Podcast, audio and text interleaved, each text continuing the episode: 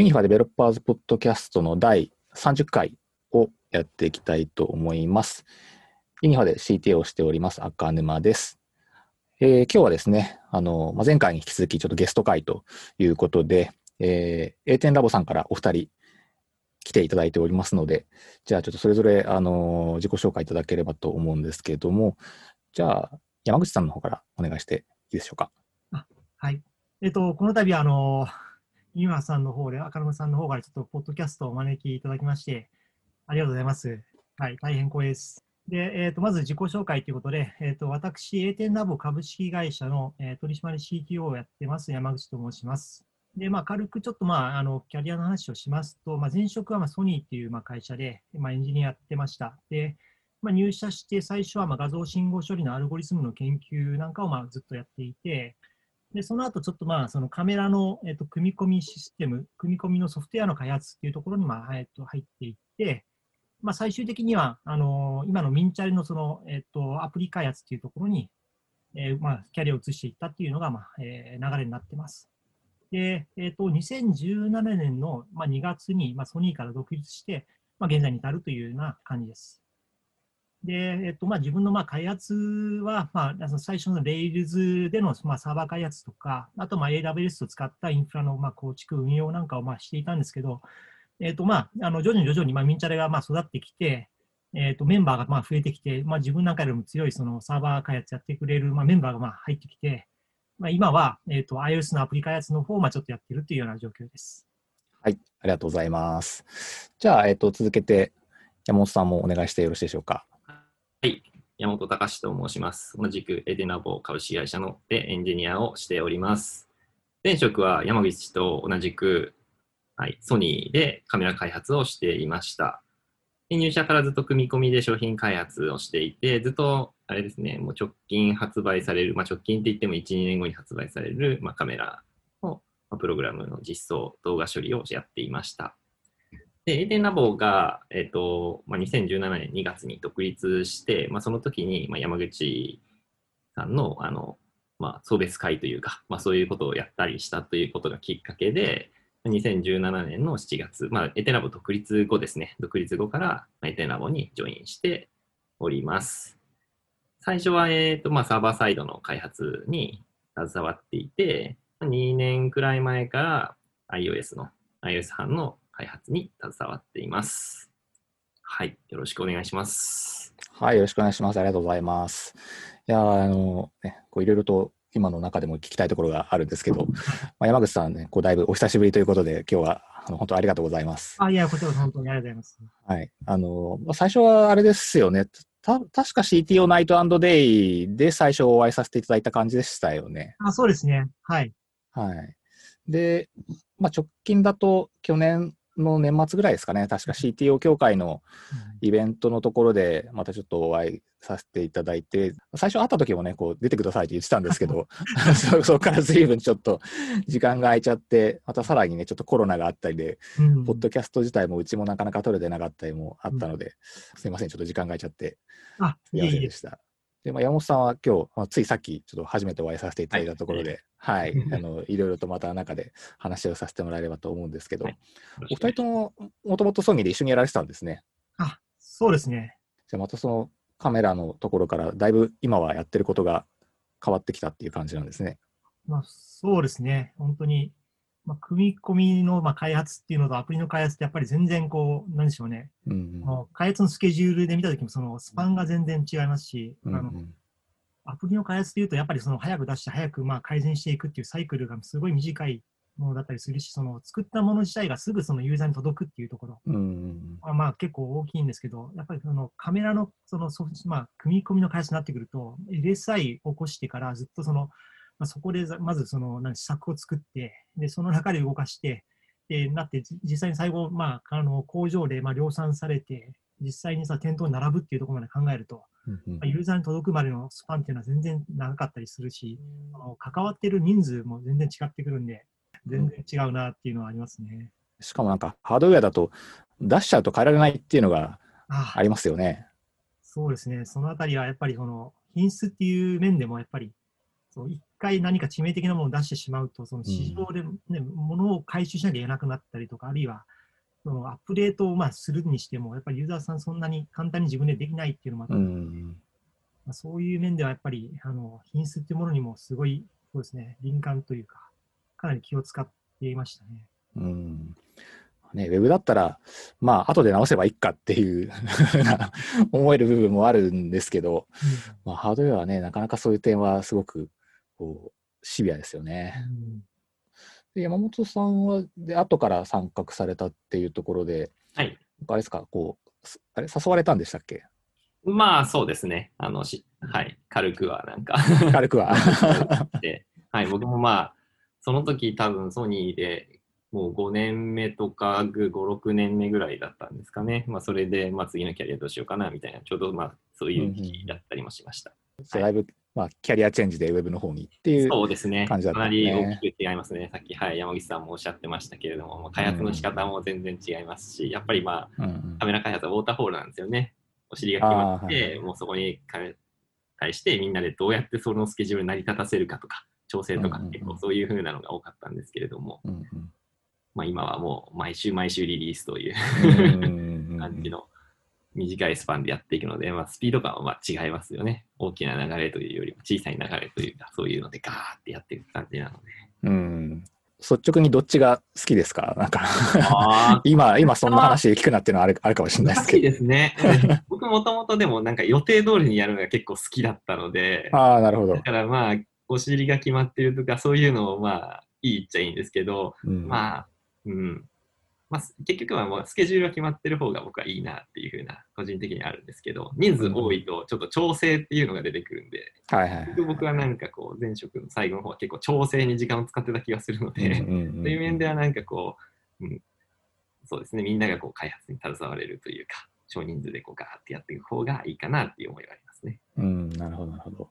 まあね、ソニーさんだと、まあ、組織大きそうな気がするので、関係者も多いんじゃないかなって、なんとなくのイメージありますね。はい、1個の機能を作るときには、まあ、最初に顔合わせっていうだけで十数人をちょっとこう同じ時間にこう調整しなきゃえミーティングしてみたいな、そういうところから始まったりするので、ー なるほど。じゃあミーティング設定だけで結構大変って感じですね。はい、今の A10 ラボさんの創業のきっかけとしては、社内でのそのアクセラレータプログラムっていう感じだったんですね。そうですね。あの、今代表の長坂が、まあ、このミンチャレのそのコンセプトを最初作って、で、そのアクセラレータープログラムに、まずその、まあ、応募して、でも採択されたっていうのが、まあ、始まりで、で、その採択された、まあ、直後ですね、あの、まあ、もともと長坂とは、その、なんか、その社内の勉強会なんかでちょっと、あの、まあ、知り合いだったりしたんですけど、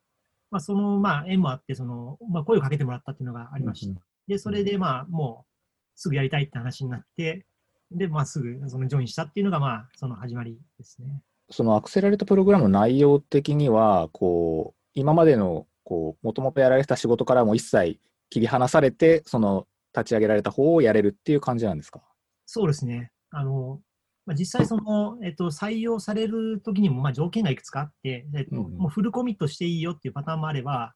あの、業務のその何パーセントみたいなことで、あ。の許されるパターンもあって、で、こまあ、今回の場合だと、あのフルコミットしていいって話だったので、えなんで、まあ、あとはその自分が、まあ、もともとそのカメラの方にいたので、ちょっとそこの組織内での調整が必要だったんですけど、まあ、本当にその、まあ、縁があって、えー運よく、まあ、ちょっと、まあ、参加できたっていうのが、まあ、そうですね、まあ、本当にそこはありがたいなと思います。スタートアップとかで自分で起業しようと思うとなかなか最初のハードルってすごい高いですけど、会社のサポートがある中でそういう新しい事業をこう立ち上げられるっていうのは、まあ、いろいろこう有利な面ありますよね。そうですね、本当にその初期の、その本当に立ち上げの初期なんかだと、やっぱり、まあ、あのソニーの中から出ていたっていうことは、あのまあ、一つその大きく、まあ、なんですよね、メリットだったと思いますね。やっぱりそのユーザーの獲得っていう面であったり、あのまあ、社内のそのサポートを受けられるとかいうのはやっぱり大きかったかなと思いますね。うん、そうっすよね。その採択されたサービスの内容をちょっとせっかくなんで伺えればと思うんですけど、ああ、そうですね。はい。あはい。りがとうございます。どっから話そうかな。そうですね。まず、あの、まあ、ミンチャレというサービスをまあやっています。で、こちらは、あの、まあ、2015年の、まあ、11月に、えっ、と、iOS と、Android の両方のプラットフォームで、まあ、アプリをま出しています。まあ、なので、えっ、と、ちょうど今年の11月で、まあ、5年になるようなサービスになってます。で、まあ、どういうのかっていうと、えっ、と、例えばダイエットとか運動とか、まあ、筋トレ、あるいはその学習だったりする、まあ、英語とか、まあ、そういった、まあ、何でもいいんですけど、その、まあ、同じ目標を持つ、まあ、5人、匿名の5人が、まあ、チームを組んで、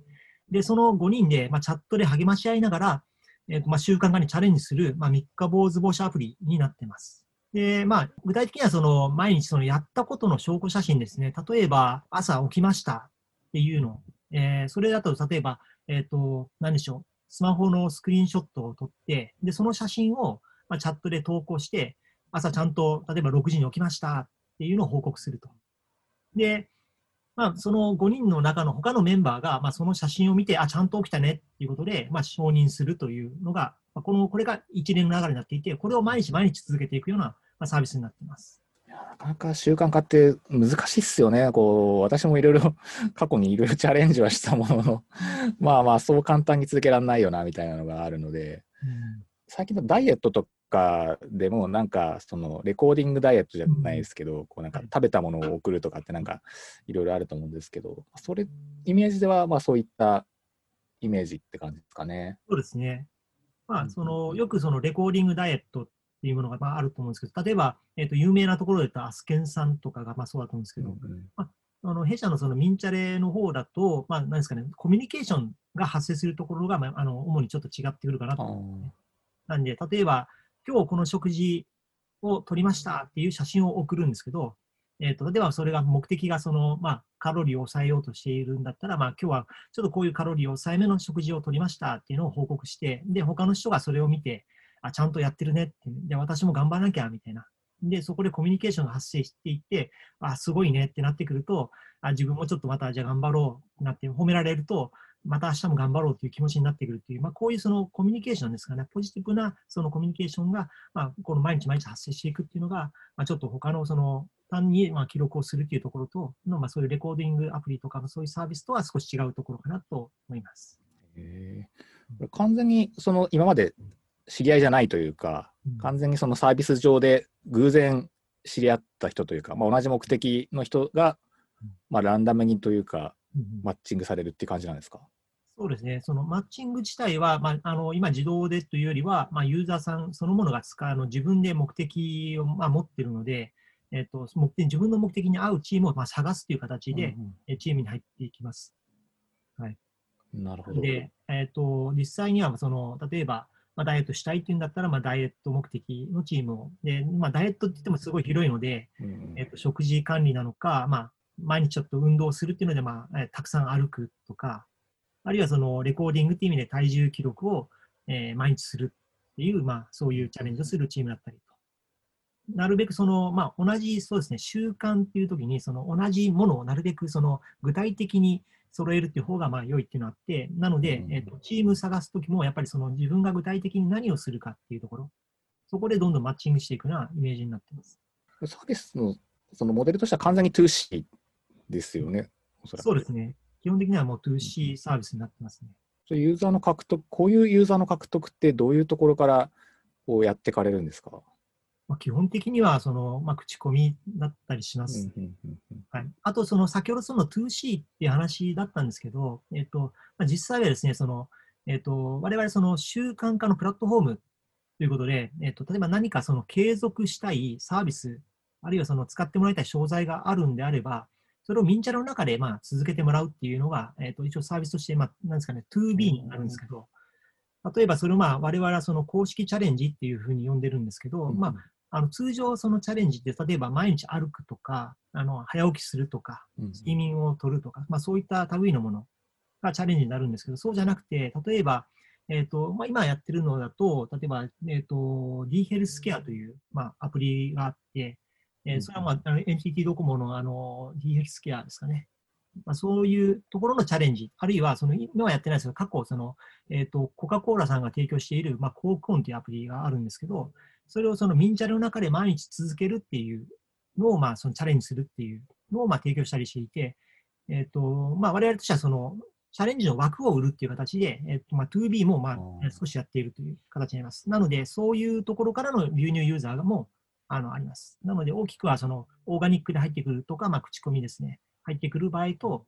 あとまあそういう公式チャレンジっていう形で、まあ、あのユーザーが流入してくる場合もあります。まあ、タイアップっぽい感じというか、まあ、そういう企業と連携して、お互いにこう、リテンションを図っていくみたいな感じなんですね。そうですね。じゃあ、マネタイズもまあそういったところからもやってるっていう感じうんですか？はい、そうですね。えーと最初からもうあれですか、iOS と Android 同時リリース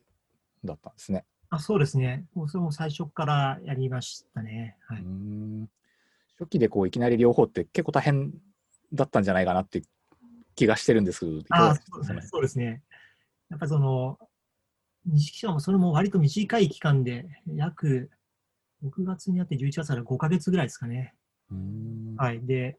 やっぱそのプラットフォームに、まあ、よる違いとかもまああるにはあるんですけど、なるべくそこは、あの、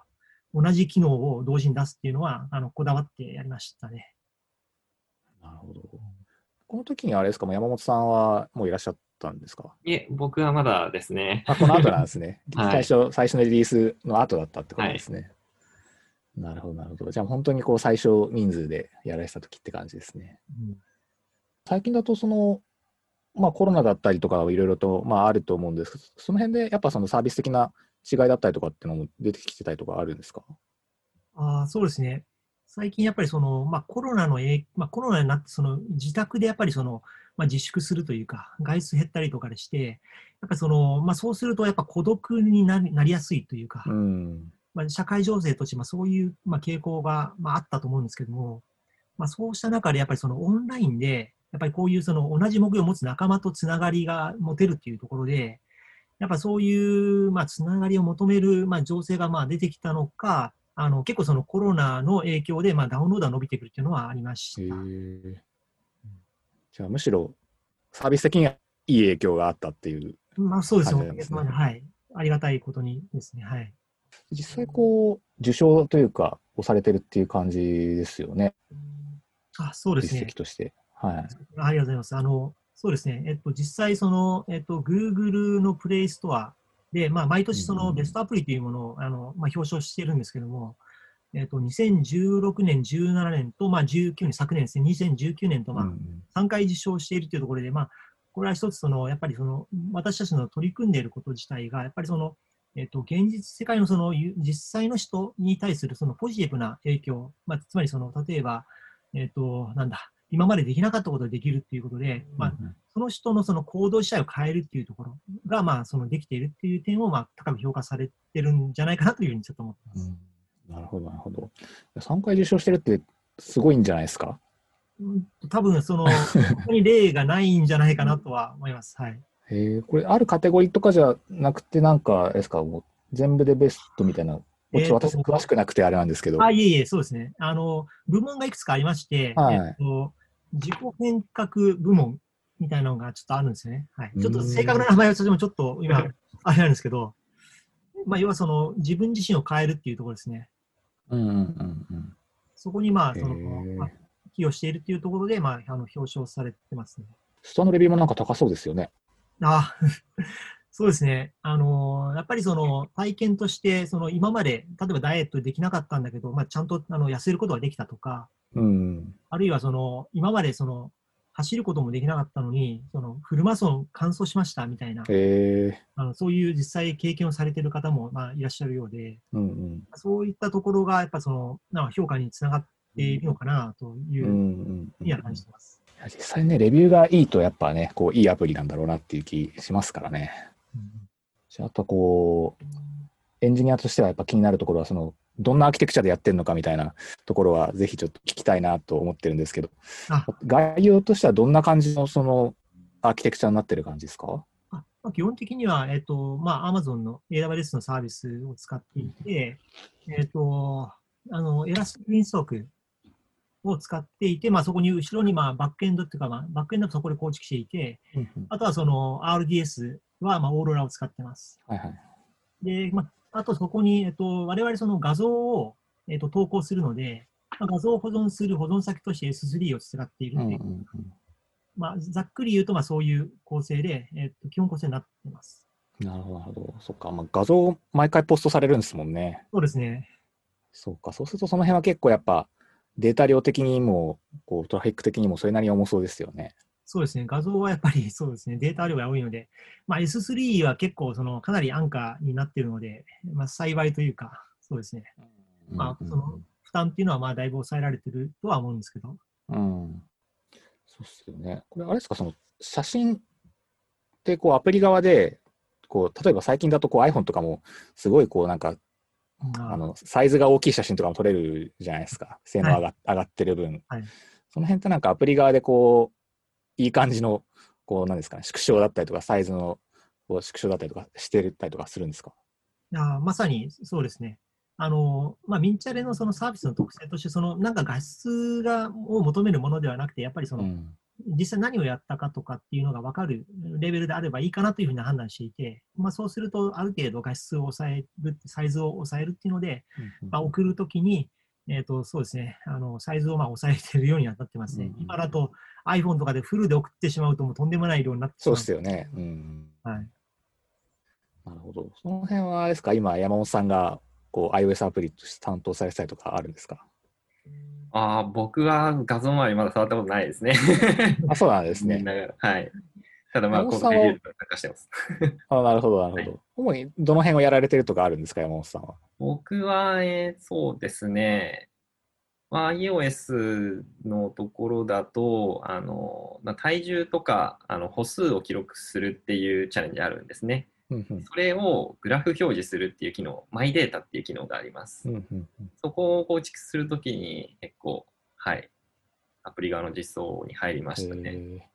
まあ、そこにはその、まあ、数値、日々記録した数値のグラフだけじゃなくて、うんうんチャレンジ投稿した写真だとか、まあ、平均の歩数だったり、目標の体重だったり、まあ、そういうのを表示したりっていう画面ですね。なんかグラフ表示するのって結構大変なんじゃないかなっていう気が。してましはいて、苦労どころじゃないですか、その辺って。そうですね。最初はそうですね。自前でグラフをこう、描画するのか、はいはいはい。するのか、それともライブラリを使うのかっていうところはまあ検討したりして、でさらにまあ僕らはその iOS のアプリだけじゃなくて Android アプリも出しているので、うんまあ、そこでこう機能的にも同じようにしていかなきゃいけないっていうところで、まあ、まあライブラリのとかの選定の時も同じようなものができるかだとか、あとはまあデザイナーさんがこういうふうなデザインにしたいっていうところで、まあ、そういう要件を満たせるものだとか、まあ、そういったところでこういろいろ検討はしましたね、最初は。うん、そうですよね。私もこうなんか自分自身はなんかすごいフロントエンド弱者なので、なんかその辺全然弱いんですけど、開発の中でもそういうグラフとか書かなきゃいけないみたいなので、結構みんな、ね、苦労してる感じありますね。ちなみにそのアプリのその選択としては、あのまあ、ど今どっちもこうネイティブアプリとしてやられてると思うんですけど、なんかその最初の検討段階で、例えばそのネイティブじゃない選択もや検討されたりとかあったんですか？えっ、と、実際その選定部分については、あの、私が関われてはないんですけどうん、ただ、その、ミンチャレっていうそのサービスの特性で、あの、写真を撮ってすぐ送るっていう、うんうんこういうその流れがあるので、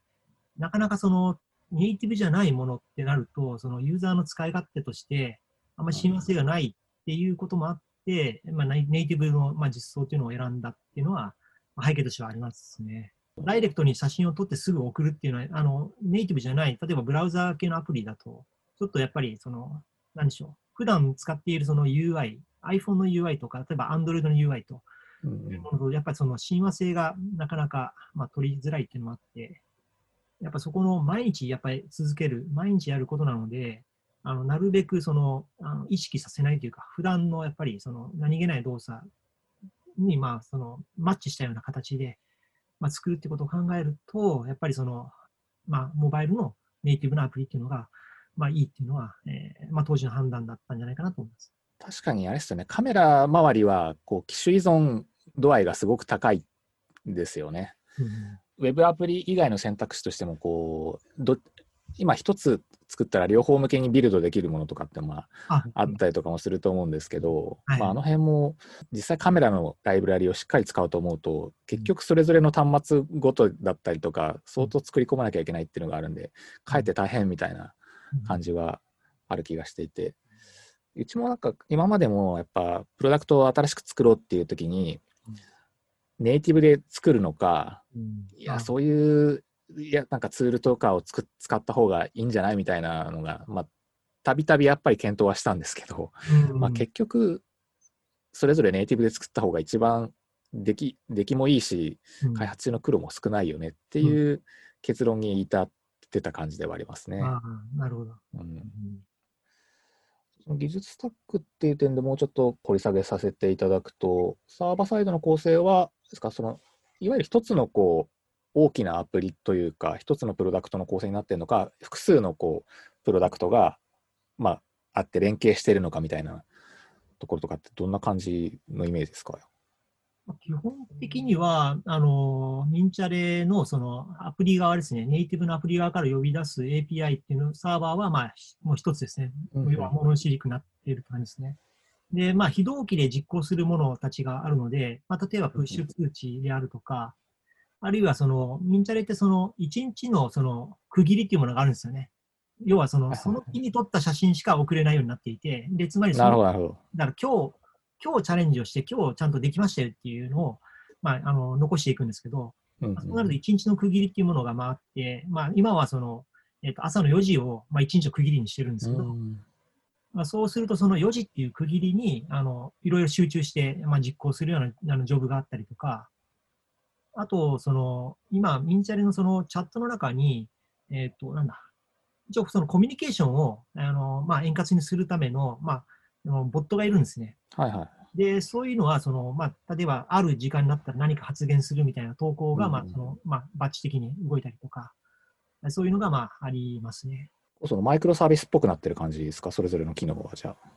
うーんと、そうですね、マイクロサービスというところまで言ったとあれなんですけど、うーんと、例えばその通知処理なんかは、あの、ラムダで動かしていたりとああ、か、なるほど、なるほど。はい。で、ジョブが、まあ、ちょっとこれも、なんか将来的になんかなんとかしたいなっていうのはあるんですけど、今はあの別に EC2 立てていて、ああ。はい。そこで動いてるっていうのがありますね。じゃあまあ部分的にはそういうこう、まあ、ラムダとかサーバーレスとかもどんどん活用しつつ、と EC2 の部分もこう併用しつつみたいな、そんな感じですね。スケーラビリティだったりとかっていう点で考えると、まあ負荷集中した時とかやっぱオートスケールししたりとか、そんな感じでやられてるんですか？あ、そうですね。あの、うんエラスティックインストークが、まあ、そもそも、まあ、そういう機能あをあまあ内包しているっていうのもありますし、あと、はいはい。えっ、と、まあ、あの、ミンチャレって、その、あれですね、特定の時間に、えっ、と、まあ、アクセスが上がっていくんですよね。例えば、うん夜の時間だと、まあ、9時半から11時半ぐらいですかね、夜の。ぐらいになってくると増えてくるんで、まあ、ちょっとそれに備えて、あらかじめちょっと、まあ、インスタンスを増やしておくみたいなのは、あの、やったりしますね。その 9, 時9時半から11時ぐらいっていうのはなんかみんなあれですか、こう、貯めといたものを一一斉に送ってくるとか、そんな感じなんですか？まあそうなんでしょうね。あの、実際に時間がまあ一息ついて、やることやったなっていうなって、少しその自分の時間が作れたりとかうん。する時間なんじゃないのかなとは思いますね。まあ、チャレンジ投稿とかすると、やっぱりそこでコミュニケーションも活発になるので、まあ、そこでチャットを楽しむとか、そういう時間になったりするんでしょうね。夜がピーク。あとはなんか朝方とかも早起きしていると、朝方にもやっぱりこうちょっとしたピークはありますね。えー、そっかそっか、なるほど。まあ、投稿するだけじゃなく、そこからコミュニケーションが発生するってことですもんね。なるほど、そっか。投稿だけだったらね、その日のうちにやっとけばいいかっていう感じでしょうけど、コミュニケーションしようと思ったら確かにみんなアクティブな時間につなぐっていう感じになるんでしょうね。僕らはそれをミンチャレタイムって呼んでますね。ああ、なるほど。ああ、いいっすね、いいっすね。ミンチャレタイムは負荷が高いからっていうので、こう、えしたりとか、まあ何か考慮したりするポイントでありますね。うんー、なるほど。まあ、そこに備えてね、ちゃんとこう運営側は対応しとかなきゃいけないって感じですもんね。まあ、いろいろ他にも書いていただいてるんですけど、こう、開発の中でちょっと苦労話みたいなのをぜひ聞きたいなと思ってるんですけど、なんか話せる、話していただける範囲で。これあれですね、もう本当に痛い話なんですけど、3年前のちょうど夏ですね、まあ、ちょっとまあサーバー障害あったっていうのがあって、はいはい。もうこれはもうちょうど、あのまあ、山本もこうジョインして、ちょっと慣れてきた頃の、ちょうど1ヶ月でしたね。あそうなんですね。入社直後って感じですね、じゃあ。そうですね、この時はさすがにだいぶこう冷や汗と、その後の対応にやっぱ追われたんですけど、あの、まあ、何があったかっていうと、はいまあ、それって、あの、さっきもそのあったんですけど、チャレンジ投稿をやっぱすするっていうのがあって、特定の時間に、まあ、やっぱ結構負荷が上がってくるんですよね。うんであの、その時に、まあちょっと当時、なんか新しい機能を出そうとして、まあ、デプロイをしたんですけど、はい。そうするとそのデプロイがちょっとなんかまずかったのか、まあ多分おそらくなんかマイグレーションが発生したんだと思うんですけど、うんうんうん、それ、それがどう、ちょっとどう、結最終的にどうなったのかが分かんなかったんですけど、うん。結果としての DB がロックして、API サーバーもエラーになってっていうようなことが起きてしまって、これが、その、原因つい、結局何が原因でそうなったかが分からないままに、あの、再起動とかが安易にちょっとするのが 怖かったんで、ちょっといろい。ろはい調べて、で、いろいろ、まあ結局、あの、当時その AWS のそのエンタープライズのサポートも、まあたまたま受けられていったというのもあって、うん相談しながら、まあ、結局解析をしたんですけど、まあ、分からず、じゃあもう全部もう再起動だってなって、復旧したっていう話があるんですけど。ただ、ミンチャレってやっぱその、その間チャレンジ投稿ができないんですよね。できない。ああ、そうですよね。うんあの、やっぱりその、毎日続けて連続達成するっていうのが、やっぱりみんなの目標でもあったりして、その後なんで、それをどうじゃあ補うかっていうところが、あのめちゃめちゃ大変でした。うん、そうですよね。確かにな。その日のうちに投稿してもらわないといけないってことですもんね。はい。これ書いていただいてるやつ見ると3時間ぐらい止まってた。そうですっていう感じなんですねか。夜中の確か11時ぐらいからかなんかが、そこで失敗して、で、もう、あ、やばい、これピーク中だけどどうしようって思って、さっきのミンチャレタイム。そうですよね。まさにそうですよねみ。んな投稿しようとしてる時間。はい。でも、これはもう、すごいね、問い合わせもすごかったんですよ。へ問い合わ。せもいっぱい来ちゃって。で、当時、まあ、エンジニア、あの、まあ、今、山本と、あともう一人いて3名でやってたんですけど、もう一人は、とりあえずお問い合わせの対応。で、一人はまあ対応しつつ、で、あと、今度はもう、一旦その、その後、えっ、と、復旧した後はもう、じゃあこれをどうやって補うかみたいな、うん。もうもうすごいソースコードとにらめっこしながら、復旧対応に追われてました。へえ。あれですか、そのマイグレーションは、こう、普通にって言ったらあれですけど、まあ、Rails の、まあ、普通の適用の仕方でやってたっていう。まあそうですね、特に普段と何も変わらないうーんものだったというふうには思ってるんですけど、うんちょっとなんで、な本当謎だったんですよね、その当時。結構大きく構成を変えるようなマイグレーションだったとかっていうわけでもなくですか？どうだったかなないとは思いますけどうね。んねいやあの私も前、マイグレーションが結構やっぱデプロイの時って止まりがちというか、時間かかりがちなことはあって、うん現職のやつではそんなに長時間はないんですけど、結構前職だとソーシャルゲームだったりとかっていうのもあって、データ量が結構多かったんですよね。あなので、そこにデータベースがロック発生するようなまあマイグレーションとか、まあ、基本マイグレーションやろうと思うと結構ロック発生しちゃうと思うんで、まあ、それをやっちゃうとサービスが止まっちゃうっていうのがあったので、まあ、メメンテに入れてちょっとやんなきゃいけないよねみたいなうんこととか結構やってて、だからマイグレーションはこう、悩みどころですよね、そのデプロイの本番へのリリースっていう点では。そうですね。まあ、すもう数ヶ月ぐらい前もちょっと僕冷や汗かいたことがあってですね。はいはいはい。あのミンチャレって今までその写真1枚しか投稿できなかったんですけど、うんうん食事記録をするために1回にこう複数を投稿できるっていうような機能を追加したんですね。でもその一環で、あのまあ、今までのそのチャレンジの投稿のデータに、まあ、新しくカラムを追加したんですけど、はいはい。が多すぎて、まあ、今までのそのデプロイとはまた違って、うん思ったより時間がかかってしまって、うんうんいつ終わるのかっていう相当にやばいやばいやばいって思ってましたけど、本当に。そうなんですよね。ね、これあの、ステージング環境とかだと全然データ量が違うから、ね。はい。ね、桁が違いますよね。そうなんですよね。テストの時なんか気にしてないとこう忘れがちなんですけど、はい。ふと気にせず本番にデプロイしちゃうと、はい。ねそのデータ量多くて、なんかすぐ帰ってくるイメージがあったのが全然帰ってこないみたいな感じになるんで、うん超冷や汗ですよね。はい。まあ、何事もなく終わったんでよかったですけど、その時は。それ以降なんか似たようなこともやろうとしてたんですけど、ちょっとやめとこうみたいなはいはいはいは。感じにないっちゃいますね。そうなんですよね。いや、ここは本当にね、こう、うちも複数のフロントの、まあ、サーバーがあって、一つのデータベースに接続しているようなケースって、まあ、どのタイミングでマイグレーションするのがいいのかとかっていうのは、すごく悩みどころだなと思ってて、複数台、レールズサーバーが複数あって、途中、こう先にリリースされたサーバーはいいんだけど、まだリリースされてないサーバーうん。でもうマイグレーションされた DB にアクセスしちゃうとエラーになるとか、まあ、逆のパターンだったりとかもあるので、ここはなかなかこうすごい悩みどころですよね。なんか結構いろんな会社で事例として聞くのは、その Rails の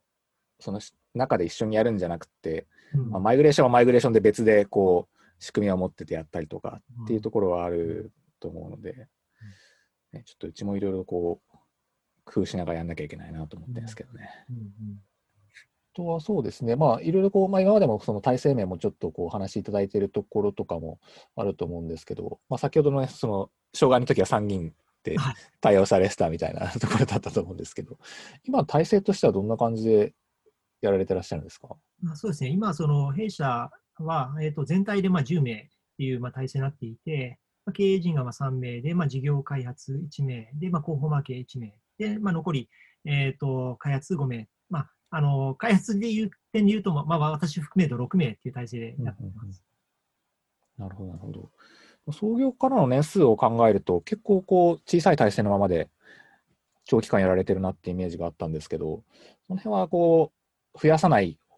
ようにしてたとか、そういう感じがあるんですか？あそうですね。やっぱりその、まあ、えっ、と、とにかくまあ少数制でいこうというのはうんうんありまして、なので、えっ、と、その、ま、バンバンその人を入れて、えっ、と、拡大していくっていうのではなくて、あの、まあ、実際にその、まあ、続くっていうところ、習慣化の、まあ、その、本質的な価値を、まあ、高めていくっていうところに、まあ、フォーカスしていこうっていうので、えっ、と、結構その、かなりその、まあ、少数制でやっていくっていうのを今はやってますね。なので、人としてはそんなに、あの、まあ、増えてないっていうのが、まあ、今、あの、現状ですね。うんうん、なるほど、なるほど。いや、でもかなり少人数ですよね。そうですね。実際ど、いかがですか？今、その手手が足りてないとか、もっとこうエンジンが欲しいみたいなところあ、としてそれはね、めちゃめちゃありますね。そうですよね。アンドロイドエンジニア募集中です。そうなんです。今、あれあれでしたっけ、Android と iOS がそれぞれはい。お二人ずつ。はい。まあそうですね。実際はそうですね。アンドロイド、まあ、にあの、2人というふうになってるんですけど、あの、1名は、あの、実際、まあ、半分ぐらいの稼働だったりするので、ああ、なるほど、なるほどで。あと、その、実際今メインでアンドロイド書いてる方も、えっ、と、実際は、あの、サーバーインフラが、まあ、あの、本業なんですよね。ああ、なるほど。はい。掛け持ちでやらやってるって感じなんですね。そうなんですよね。なので、まあ、アンドロイドエンジニアは結構今、急務ですね。なるほど。はい。いや、Android エンジニアって、まあちょっとね、採用の話になっちゃうとあれ あれですけど、Android エンジニアってなかなか採用大変ですよね。そうですね。なかなか、日本だとやっぱまあ iOS、iPhone 使ってる人多いですからね。うんそうですよね。iOS アプリ開発したくなりますようね。ん。まあ実際、こう、うちも以前 Android エンジニア募集してた時とか、まあ、最近もエージェントの方とかとも話するんですけど、まあそもそもスマートフォンアプリ、まあどっちも iOS も Android も、まあ、サーバーサイドに比べると少ないっていうのがありつつ、さらに Android はその中でも少ないみたいな話を聞くので、なんでそんなにこう iOS と違うんだろうなと思いつつ、まあ今、山本さんも言ってましたけど、やっぱユーザー数の違いなのかなっていう感じなんですかね。まあ、気軽に何か作ろうとしたときに、手元にある端末で動くものとなると、うん。確かに。まあ、持ってる端末のその、まあ、割合でいくと、日本って多分6、7割はまあ iOS なんですかね。うんうんそうですね。確かに。まあ、手元で動かせるものを作ろうと思ったら、まあ確かにそうなりますよね、流れとしてはね。じゃあちょっとね、絶賛こう、Android エンジニア募集中ということで、あの興味ある方いたらぜひ。ありがとうございます。あの、私の方に DM でも構わないので。ああ、なるほど、なるほど。じ じゃあちょっと、ショーノートに載せ載せときますんで、あ、はい。興味ある方いたらぜひ。ありがとうございます。まあ、全体としては、そのビジネスサイドの方とのその連携だったりとかって、こうどんな感じの体制でやられるんですか？まあ、基本的には、その、まあ、弊社今、ミンチャレっていうサービスを、まあ、あの、コアに、えっ、と、いろいろ、まあ、あの、取り組もうとしていて、例えば、あの、まあ、生活習慣病の改善というところで、特にその糖尿病の治療に使うという、まあ、あの、ことをやってたりすへるんですけど、ー主にその、まあ、そういう中で、例えばその今、神奈川県との実証実験なんかをまあ進めたりするんですけど、まあ、そういったところで、まあ、事業開発ニーズで、まあ、そういう、えっ、と、なんだ、こういう使い方をしたいからとかっていうのは、まあ、出てきます。はい。うーん、なるほど、なるほど。じゃあ、こう、まあ、単純にこう、自社のビジネスだけというよりは、そういったいろんなところと連携して、こういろんな施策が動いていこうとしてるっていう感じなんですね。そうですね。うんすごいですね。なるほど。確かに糖尿病とか、そうですよね。生活習慣をしっかりしていかないといけないですもんね。そういう点では、こう、まあ、社会貢献性だったりとかっていうところにもつつながってくる感じなんですかね。あそうですね。もともとそのやっぱりその、まあ、僕たちがなんでまあミンチャレ作ってるのかって話になってくるんですけど、やっぱりその、まあ、とにかくその、何ですかね、幸せになってもらいたいっていう思いでまず。これなんまあ、もうちょっとその話させていただくと、その、まあ、人がその幸せ、どういう時に幸せを感じるかっていうのがあるんですけど、うんうん。あの、まあ、最近そのビッグデータの解析で、その人がまあどういう時に幸せを感じるかっていうのが分かってきてるんですけども、遺伝的な要因っていうのが実はまあ半分ぐらいらしいんですよね。ん。なんですけど、実は40%、残りの40%が人がそのせ自分から何か行動したこと、それをまあ行動すると幸せに感じるっていうのがまあ分かってきたと。うん。いうのがまあ分かっていて、そうでそうするとまあ自分たち何ができるかっていう、そのミンチャレっていうサービスっていうのは、まあそこを、それを、あのとにかくそのミンチャレというものを通じて、えー、と行動してもらうっていうのがあって、まあ、作っているっていうのがあるんですけど、はい。何が言いたかったんだっけな。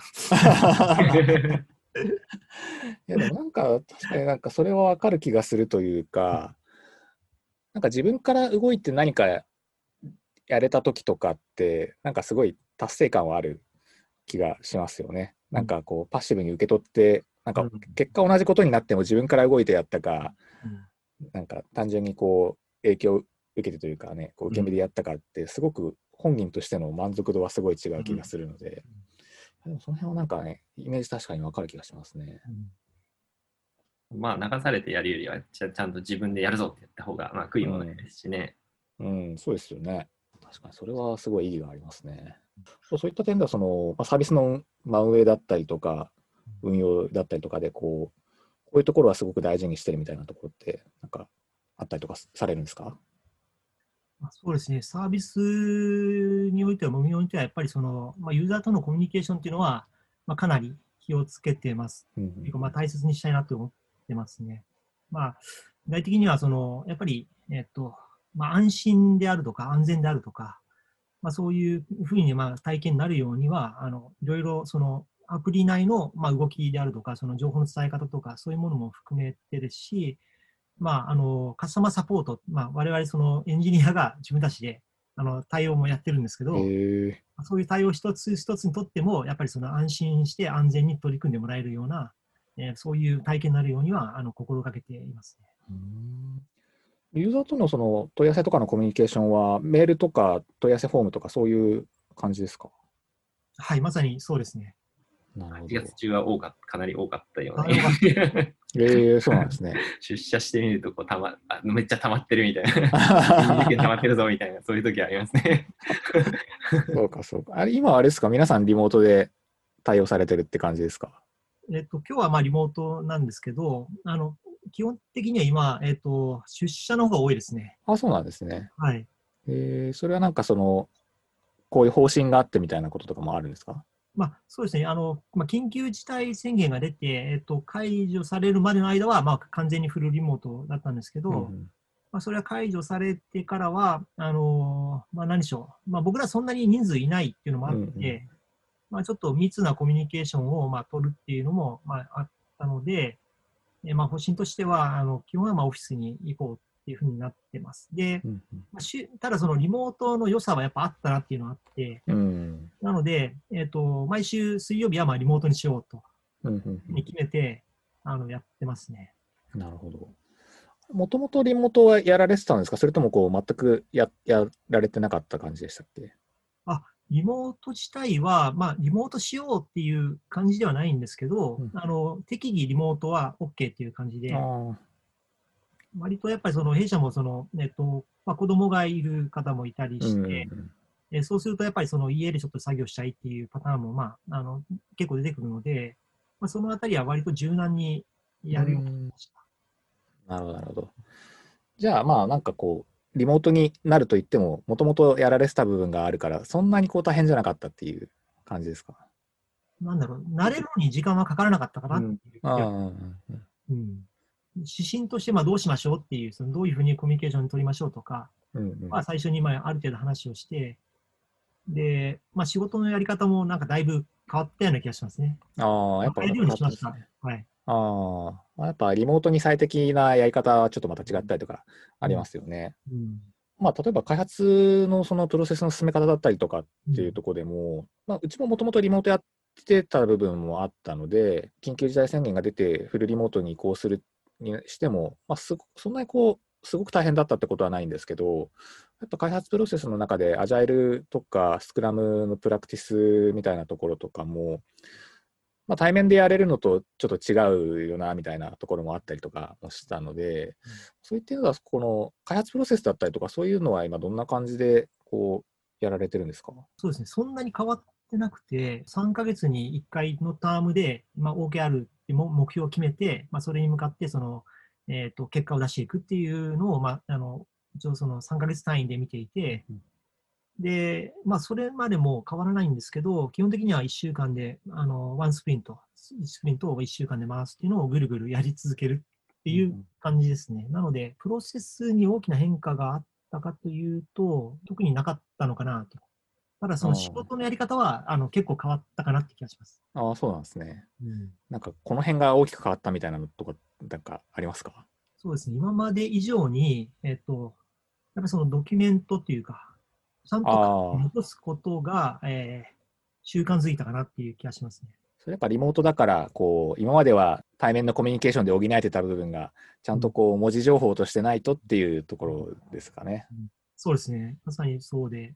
まあ、今までだとその Slack でまあやっていた内容とかも、まあ、そのまま流れちゃうとかうん。はあったりとか、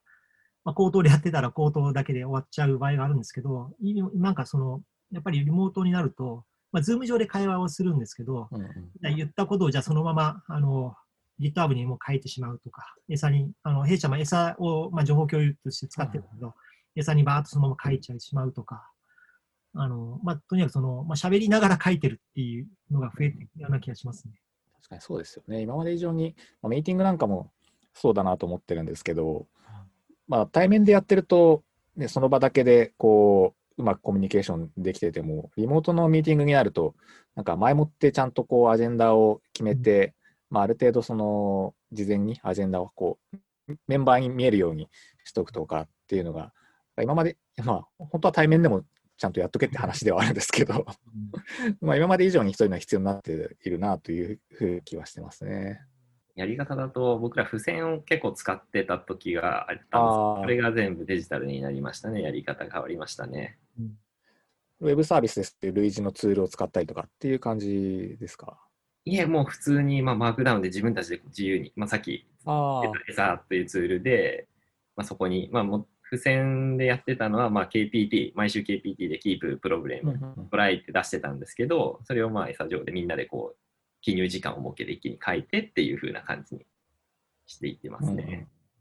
なんかまあ、やり方はまあいろいろあるとは思うので、そういう風なやり方。うん自分自分たちなりになんかちょっと工夫して、今までこう、その場にいなきゃできなかったことをなんかこう、デジタル上でなんとかできないかみたいなう感じでんやってます。そうですよね。その辺の工夫はいろいろやっぱ必要ですよね。うちもこう、まあ、メンバーと話してると、今まではホワイトボードを使って、うんこうみんなそのホワイトボードの前でこう書きながら議論してたのが、まあ、できないんで、なんかこういろんな同じようなことを意図したウェブサービスだったりとかはいツールをいろいろ試してみたりとか、して、まあ、Google のジャムボードだったりとか、こうね、うんそういう系をいろいろ試してみてはいるんですけどね。まあ、ね、リアルなホワイトボードにはなかなか勝てない。ので、まあ、そもそものね、ちょっとやり方を、こう、ね、違う形にしていった方がいいんだろうなっていうところもありますよね。あと、そのさっき OKR をこう、まあ、導入されてるっていう話もあったかと思うんですけど、結構 OKR って本当にうまく使っていくのって難しいなというイメージがあって、うん。こういわゆる評価のところと連携させちゃいけないみたいなところある気はするんですけど、実際その辺って、こう評価と OKR のその関係というか位置づけってどんな感じになってたりとか、まあ、言える範囲で もし伺えれば。そうですね。まあ、弊社の場合だと、本当に、えっ、と、まあ、開発の目標という、まあ、事業を成長させるための、まあ、目標設定という位置づけではあるんですけど、うんその結果については、もちろん高い目標を、まあ、掲げているので、あの、達成がそもそも難しいものではあるんですけど、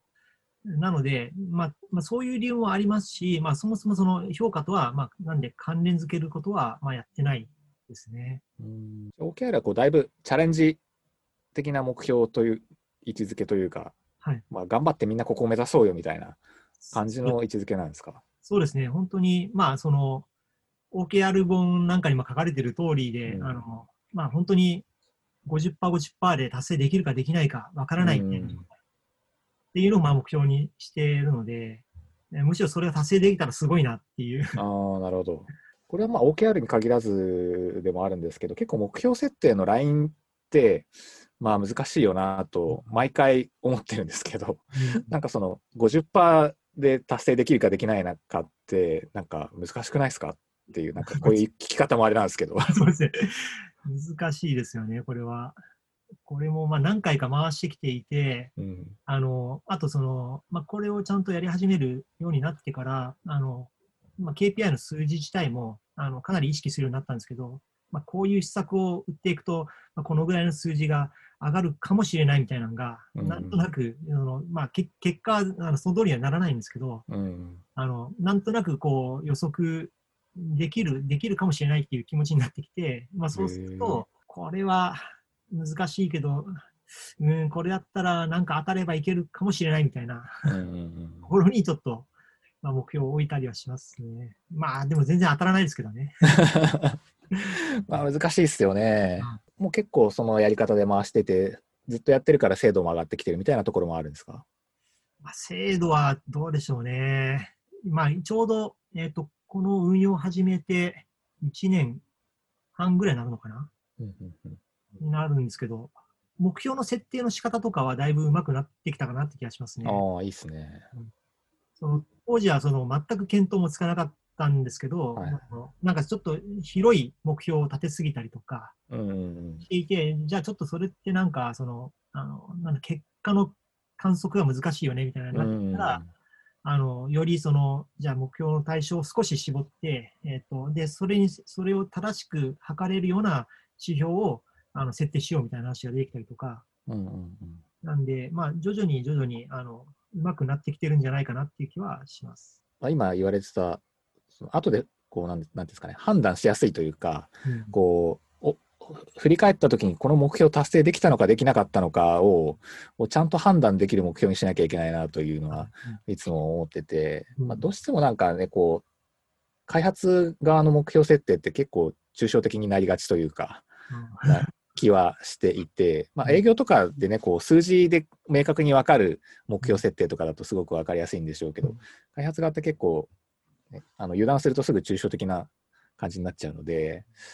ねその辺はこう結構難しいとこですよね。結構それもあの、なんだ、組織の大きさにもよってくるかもしれないですね。このうん今、まあ、我々の場合だと、まあ、かなり小さいチームで、あの、なので、まあ、達成すべき目標自体も、まあ、その、何でしょう、例えば KPI で継続率は何パーであるとか、うん。そのプレミアムへのそのコンバージョンがまあ何パーであるとかとか、そういう数値目標にまあ落としたところを目標にまあしてたりもするので、あ例えばその、なんかその、計測が難しいもので、例えばその、なんでしょう、インフラのなんかこう、なんでしょう、サービスの安定性を担保するためのなんかその継続改善とか、なんかそういうものなんかこうちょっと、あの数値化がなかなか難しいものだったりするかもしれないですけど、あのうんまあそういう意味で今は、我々今のフェーズだと、あのサービスの成長に直接寄与するであろうあの数値が目標になったりしているので、まあ、その少しあのやりやすくなっているのかもしれないですね。なるほど、なるほど。数値で目標を受けてるっていうのはすごくいいですね。あとは、そうですね。えーっ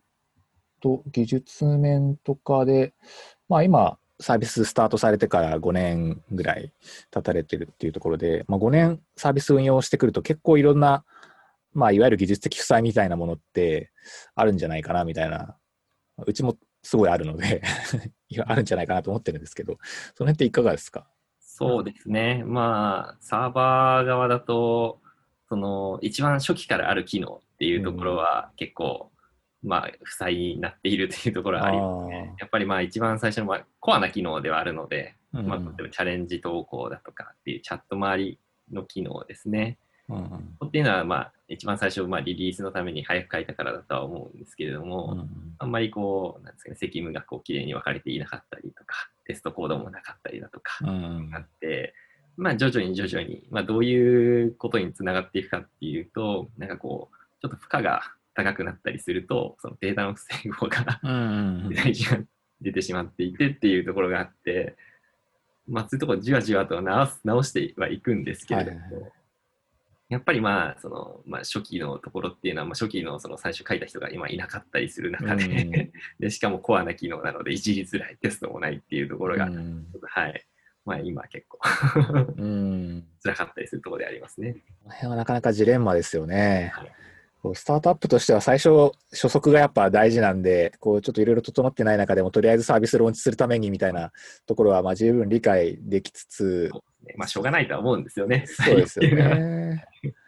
まあ最初にね、こう出したサービスってどうしてもコアになっていく部分もあるから、逆に手が入れれ入れづらいみたいなところもね、確かにあると思いますし、まあ、 Rails 使われてるってことなので、はい。例えばこうバージョンアップだったりとか、Ruby とか Rails のバージョンアップだったりとかも、あはい。まあ、そういう状況だとなかなか大変なんじゃないかなと思ってそうでいるんですすね。はい。その辺ってバージョンアップできたできてます？まあ、じわじわと、ただまあ今も直近も、はい、やりたいって思ってるんですけれども、うん。なかなかこう進んでないっていうところがありますね。うん、やはりまあ順序をやらなきゃいけないので、うん。はい。いやうちも全然追随ができていなくてですね、直近でこう新しく作っていくサービスはもちろんその時に一番テーブルで最新のやつ使うんですけど、まあ、なかなか古いやつはちょっとそう簡単に上げられない。そうですね、なと思いますね量も増えていってると思うので、うんデリケートになったところとかっていうのをこう潰していくだけでもやっぱり時間かかるし、うん。まあまさにさっきもまあ負債っていうところで話出ましたけど、テストがなかったりすると、うん早くどうやって確認していくねんとかそういうのはあるので、そうですよね。バージョンアップってなんだと、ね、こう、影響が、はい。範囲がね、こう全、全部っちゃ全部ですからね。なんかね、機能、機能追加とかだったらそこに絞ってテストすればいいとかっていうのがあるんですけどね、バージョンアップってもう本当に全範囲やんなきゃいけないから、そう、おいそれとできないみたいなのがありますよね。すんなりいけばいいんですけどね、もうハマるともう、なんかもう立ち上がりもしないみたいな。そうっすよね。そうっすよね。まあ、バイナーバージョンとかね、こう、本当に一番下の細かいバージョン上げるぐらいだったらいいんでしょうけど、まあ、メジャーバージョンとか、ね、こう真ん中のバージョンぐらい上げるってなると、ね、しかもこう、一見うまくいってるように見えて、後で地雷を踏むみたいなのがあるから怖いですよね。はい。まさに。結構そういう古いものって、まあ、いわゆるリプレイスというかリニューアルみたいな感じでもう刷新みたいなのは、まあなかなかやっぱできないって感じですよね。まあ全、全体的なところだとまあ難しいのかなと思いますけどね、もうで、まあ、API 単体とかだったら全然もう、はいはいはいねアプリ側とこっち使ってくださいみたいな感じでもう古いコードボーンって捨てちゃったりっていうんですけれども、その辺はなかなか事業とのバランスがはい、ありますよねそう。ですね。うん。結局、まあ、リファクターとか、まあ、そういうことになっていくとは思うので、うん、そういう時間と、あとはまあ新しい機能開発とか、そうですよね。対応しつつっていうところになるので、まあ、うまくバランス取りたいですけど、まあ、多分悩まれている方多いと思います。そうですよね。まあ、事業側からしたらね、なんか、そのリプレイスすることでユーザーが何が嬉しくなるかっていうと別に見た目は変わらなかったりとかするとね、じゃあ新しい機能を作ることに時間はい使ってくれよみたいな形にはなるのはね不自然な考えだと思うんですけど作ってる側としてはねそれをやらないとちょっとこれ以上機能追加していくのももう無理っすみたいな感じになってくるんでね。まあ、エテナはまあそういうところ理解があるので、ああ、はいそうなんですね。必要に応じて、はい。いいですね。そういう経経営判断というか、そういうところにもこうちゃんと時間使っていこうみたいなのも会社として、まあ、方針としてちゃんと出してるっていうところあるんですか？まあ、マラソンだと思うんですよね。ずっと、うんまあ終わりのないマラソンだと思うんですよね。で、別にその直近がゴールではなくて、あの基本的にあのこのミンチャレっていうサービスをあの、まあ、最終的にはもう世界中の人に届けるっていうところがあの、まあ、僕たちとしてはやりたいところであるので、まあ、そう考えると、何でしょう、ちゃんとその継続できるような、あの継続的にそのサービスを運用できるっていうのは、あのまあ、大事なところであるので、うんうん。まあ、そのそのあたりはその代表の長坂もかなりその理解をしていただいているので、うんあのまあ、そういうその細かい改善とか、あのまあ、リファクターなんかはもう本当に機能追加するときにはまあリファクターをしながら追加するとか、まあ、そういうことに関してはまああの、まあ、理解はもらえてるっていうのはあるので、まあそまあ、そうですね、なんでまあ経営としてまあそういう体制にあるかなとは思います。ある時点で、こう大規模にやろうとしてもなかなか難しいと思うんで、まあ、常にそういうところをね、こう織り込みつつ、開発していかないとなかなか難しいなと思いますよね。まあ、今、そのバージョンアップのところでもテスト、テストの話とかもちょっとさせていただきましたけど、テストコードとかって実際こう結構しっかり書かれてるんですか？サーバー側は結構書いてますね。うはい。もうやっぱりまあ機能を開発するときには、まあ、必ず書くというか、レビューのときになんか、このテストケース書いてないですけど、とかそういう指摘もあったりするぐらい、もうしっかりやってる感じですね。あまあ、やっぱりまあサーバー側でまあロジックが結構あったりするので、うんうんうんまあ、そういうところをまあしっかり書いて確認していた方が、まあ、デグレとかもすぐ見つかりますし、あ、うんうん。まあ、あとは個人的にはまあテスト書いた方がまあなんかこう対応しなきゃいけないケースとかのまあ抜け漏れっていうのはまあ見つけられるとは思ってるんですよね。うんうんうん。はい、あとはまあ Ruby on Rails、まあ、RSpec で書いてるんですけど、まあ、書きやすいんで、うんうん。まあ、多分費用対効果的にも絶対まあ個人的には絶対まあ良いとは思っているので、うんうんねはい、かなり書いてます。ないないところも、はい、今日もまああれですね過去になかったところを書いたりしたので。ああ、素晴らしいまあいじるときにですけどね、やっぱりいじるときには、やっぱりもうちょっと過去のところを保証しとかなきゃいけないので、ないから書くかみたいな感じでやってます。うん、そうっすよね。自分が作ってないもので、はい。まあテストがなくてでもいじんなきゃいけないみたいなのになると、まあ、まずテスト書いてやっぱねその辺を担保していかないとっていうところはありますよね。はい。まあ、元のことの理解にもなりますし、うん。重要だとは思いますね。うん。あれですか結構テスト駆動みたいなところまでやられたりとかあります？まあ個人的な、まあ、実装の、なんですかね、自分がこう実装していく中では、まあ、テスト駆動に近いような気をしていますね。はい。いいね初まあちょっと実装しちゃいますけど、途中からはもうなんかいろんなパターンのテスト書いて、うんうんまあこのパターンは動かないわなって思い思いながら そこを追加していく感じにはなはいはい。なるほど。いや、でもすごいしっかりやられてますね。いいっすね。ねまあ、どうしてもこう、忙しいと、ちょっとテスト後回しにしてみたいなところに、うちもまあ、時々なっちゃいがちなんで、ね、その辺をこう、強い心ではい、ちゃんとやっていかないといけないなとは思いますね。あとはこう、なんか、技術的に、このサービスだからこういうところが難しいみたいなところとかって、こう、なんか、特性というか、あったりとかされますか？そうですね、ミンチャレの場合だと、やっぱりそのチャレンジ投稿、あの習慣化のサービスなので、毎日投稿するっていうのを、僕たちがそのプラットフォームをちゃんと保証しなきゃいけないっていうのがあって、うんなので、サーバーを止めるっていうのは、なかなかやりづらいっていうのがあるので、じゃあサーバーを止めないで、えーどうやってアップデートし続けし続けるのかっていうのは、まあ、結構う ん難しいところです。うんうんまあ品質を担保する技術みたいな感じですかね。うん障害とかで意図しないサーバー停止とかはもちろん防がないといけないなと思うんですけど、結構、まあ、AWS 側のメンテだったりとかで、なんか止めざるを得ないこととかってないですか？あの、オーロラとか、あれですよね、たまに 入りますよね、そういうの、うん。そういうのが入っちゃうから。なので、そういう時はもう本当1時間、2時間とか、まあ、あの、で、止めなきゃいけない場合はありますよね。そういうのはちょっと仕方ないかなとは思いますけど。事前にしっかりコミュニケーションを取って、うん。この間からこの間止まるんでみたいな、あとはまあ、あれですね、さっき言ったミンチャレタイムとかからずらして、こう、うん。ユーザーが使ってる時間少ないところを選ぶとかして、こう、良きにやってますね。うん。夜中にやったりとかって感じですか？まあでも昼間はですね、夜中は夜中でこう、特に3時とかだと、そこでやっちゃうと、そこでチャレンジ投稿したかったんだっていう人がはいはいはいはい。できなくなっちゃうので、逆にこう昼間とか午前中とか、その午前のおはようございますとか、そういうがなくなったピーク、お昼前とか、またお昼になるとちょっとなんか隙間時間で多分インチャレはいはいはいはいだったりするんですけど、まあお昼前とお昼の後みたいな、そういうところをこう狙ってやって、あ、ああ、なるほど、なるほど。じゃあ、午前中に、こう、メンテも、まあ、できるチャンスは、はい、時間帯的にあるって感じなんですそうでね。すね。なるほど。いや、そのぐらいの時間帯にメンテできるといいっすよね。一日まだ 午後もあるんで。そうっすよね。衛生上いいですよね。そうですよね。いやうちもついこの間、あの、エラステキャッシュが、あの、まあ、AWS のメンテ対象になっちゃったので、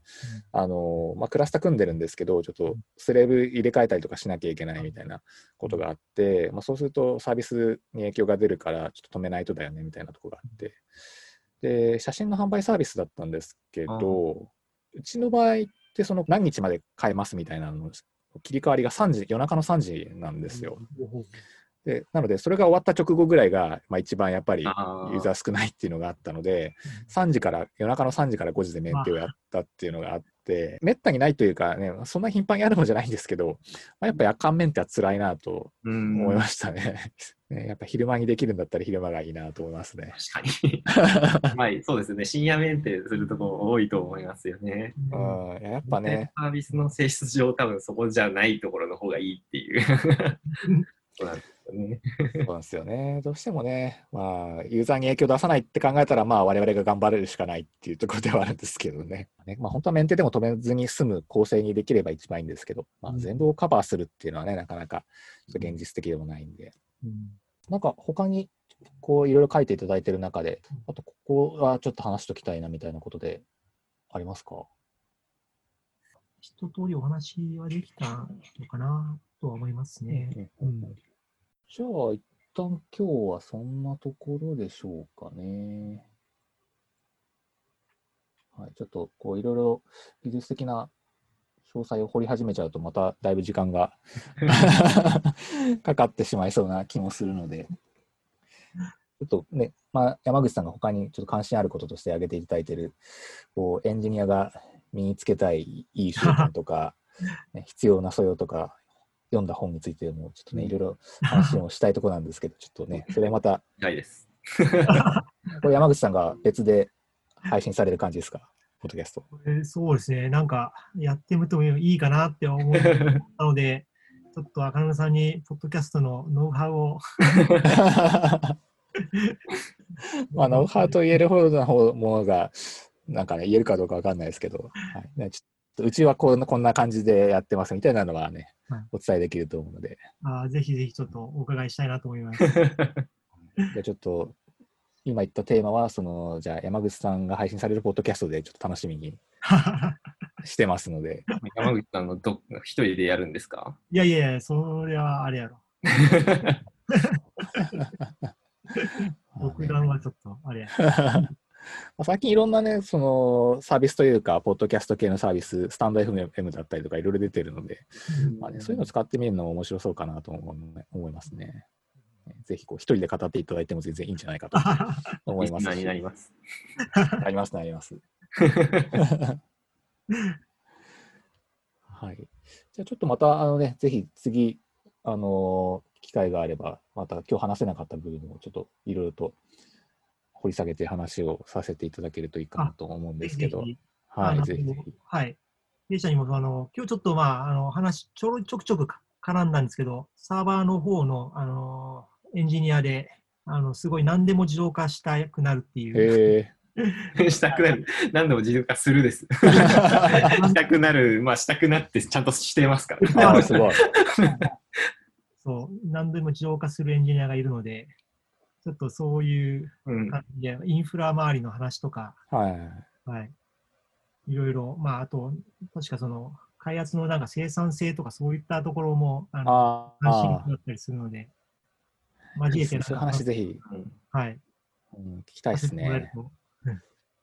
ぜひぜひ。じ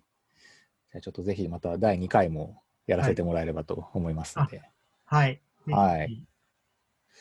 で、あと最後、ですかね、そのまあ改めてその採用っていう点では、先ほど Android エンジニアの話ありましたけど、その他こういう職種もみたいなところあれば、ぜひ言っといてもらったらと思いますけど。あそうですね。今は、やっぱりそのネイティブ側の方が、あの、結構欲しいなっていう感じですね。ぜ絶賛募集中です。iOS アプリかける人、Android。今一番欲しいのは、まあでも、来てほしいのは Android エンジニアですね。はい。なるほど、なるほど。じゃあぜひ、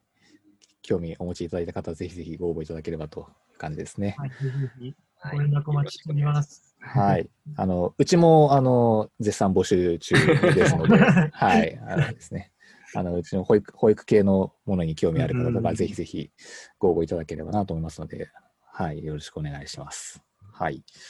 じゃあ、すみません。ちょっとだいぶ長くなってしまったんですけども、今日はこれで終わらせていただければと思いますので、はい。では、えーどうもありがとうございました。ありがとうございました。ありがとうございました。